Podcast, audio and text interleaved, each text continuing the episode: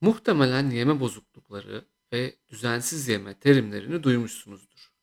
Ancak her iki kavramın da ne anlama geldiğini gerçekten biliyor musunuz?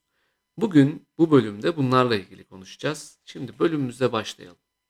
Şimdi en sonunda söyleyeceğimi şimdiden söylemek isterim. Arasındaki temel fark aslında yeme bozukluğu dediğimiz durumun DSM-5'te sınıflanmış olmasıdır. Tanı kriterlerinin belirlenmiş olmasıdır ve kişinin bu tanı kriterlerini karşılaması gerekir. Ama tabii ki bu kısa açıklama tam bu soruya net bir cevap olmayabilir ya da çok anlaşılır olmayabilir. O yüzden derinlemesine bu konuyu inceleyeceğiz. Son yıllarda yapılan araştırmalarda özellikle sinir bilim alanında yapılan çalışmalarda vücudumuzun düşük kilo ve yetersiz beslenme nedeniyle tehdit altında olduğu durumlarda daha takıntılı ve kaygılı hale geldiğini gösteren çalışmalar yapıldı.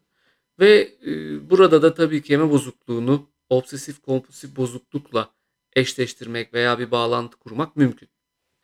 Beynimizdeki inflamasyonun düzeyi veya bağırsaklarımızdaki bakterilerin türü ruh halimizi ve iştahımızı önemli ölçüde değiştirebiliyor. Dolayısıyla bu rahatsızlıklarda bedeni zihinden ayırmak çok mümkün değil. Ve yine bulimya ve tıkanırcasına yeme bozukluğunda bunların bağımlılıkla benzediğini fark edebiliyoruz. Burada zor olan şey belirli gıdalardan uzak durmanın çözüm olmamasıdır. Çünkü bu aslında vücudumuzun gıda güvensizliği duyarlılığı nedeniyle daha fazla kontrol kaybına sebep oluyor. Gıda, beslenmek, iyi bir şekilde yemek yemek bunlar aslında vücudumuzun veya hayatta kalmanın temel bileşeni. Ve burada şunu düşünebiliriz. Kısıtlayıcı diyetler aslında çeşitli psikolojik sorunların yanında temel düzeyde tamamen bilimsel olarak açıklanabilir şekilde yeme bozukluklarının gelişmesine önemli ölçüde katkıda bulunuyor ve temel sebebi budur aslında. Kontrol kaybı hissini yaşadığımız yeme bozukluklarında bile sonuçta tam tersi davranışlara girişilmesine rağmen belirli bir şekilde görünmek için belirli yiyecekleri kısıtlama zihniyeti vardır. Ve yeme bozukluklarında sıklıkla kaygı ve depresyonun yanı sıra güçlü bir mükemmeliyetçilik de ortaya çıkar. Bunları birlikte görürüz.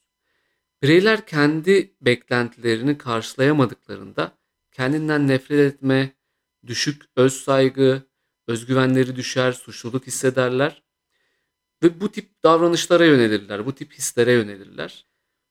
Ve burada kendi istediklerinden daha fazla yiyen kişilerin aynı oranda kötü hissetmediğini söyleyebiliriz. Yani bu tıkınırcasına yiyenlerle fazla yemek yiyenler arasında temel olarak böyle bir fark olabilir. Ve burada düzensiz yemek yiyenlerle yeme bozukluğuna sahip kişileri bu kötü hissetme ya da yediklerinden pişman olma davranışıyla aslında ayırt edebiliyoruz. Yani kişilerin vücut görünümleri ya da işte çok yemeleri onların kim olduğunu, hangi tanıyı aldıklarını bize direkt olarak göstermeyen bir durum. Yani yine gıda kısıtlamalarıyla ilgili negatif bir tutumumuz var yeme bozukluğunda. Ama şöyle bir şey düşünün. Örneğin işte kalp rahatsızlığı olan veya diyabeti olan biri var ve bazı gıdaları kısıtlamak zorunda. Ve bunun, bu onun için faydalı bir şey. Ve biz bunu bir yeme bozukluğu sorunu olarak tarif edemeyiz. Kişinin ne yaptığından çok onu hangi amaçla, hangi düşünceyle yaptığı da çok önemli. Tabii ki burada şunu da söylemek gerekiyor.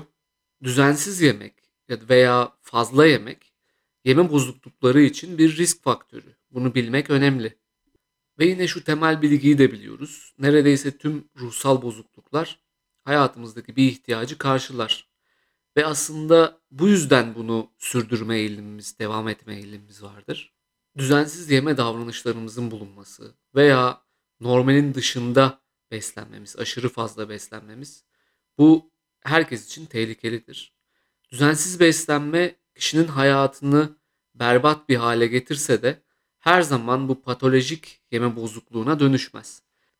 Yeme bozukluklarının ciddi ve ölümcül hastalıklar olduğunu unutmamak gerekiyor. Burada şunu da söylemek gerekiyor bence. Bu bozukluklar beden temelli olduğundan dolayı Yani bu belirti davranışları özellikle de birisinin bu tür bozukluklara eğilimi varsa işte örneğin aile öyküsü ailede birinde olabilir veya işte e, sağlık koşulları onu oraya getirmiştir bir ilaç kullanıyor olabilir vesaire. Çok kolay bu ruhsal bir soruna bir bozukluğa dönüşebiliyor. Bu konuda eğer bir sorun yaşıyorsanız bir uzmandan destek almanızı öneriyorum. Yeme bozuklukları tedavi edilebilir olduğunu ve insanların iyileştiğini bilmeniz gerekiyor. Bu konuda bana sormak istediğiniz veya danışmak istediğiniz konular varsa aşağıdaki bağlantı linklerinden bana ulaşabilirsiniz. Konuyla ilgili neler yapabiliriz, nasıl bir yol izleyebiliriz bunlarla ilgili konuşabiliriz. Beni bu dakikaya kadar dinlediğiniz için çok teşekkürler. Umarım faydalı bir video olmuştur. Diğer bölümlerde görüşmek üzere. Kendinize iyi bakın. Hoşçakalın. Bu bölümler hoşunuza gidiyorsa, işinize yarıyorsa kanala abone olarak, beğenerek bana destek olabilirsiniz. Veya podcast'ten dinleyen kişiler için de arkadaşlarınızla paylaşarak bana destek olabilirsiniz. Şimdiden çok teşekkürler. Görüşmek üzere. you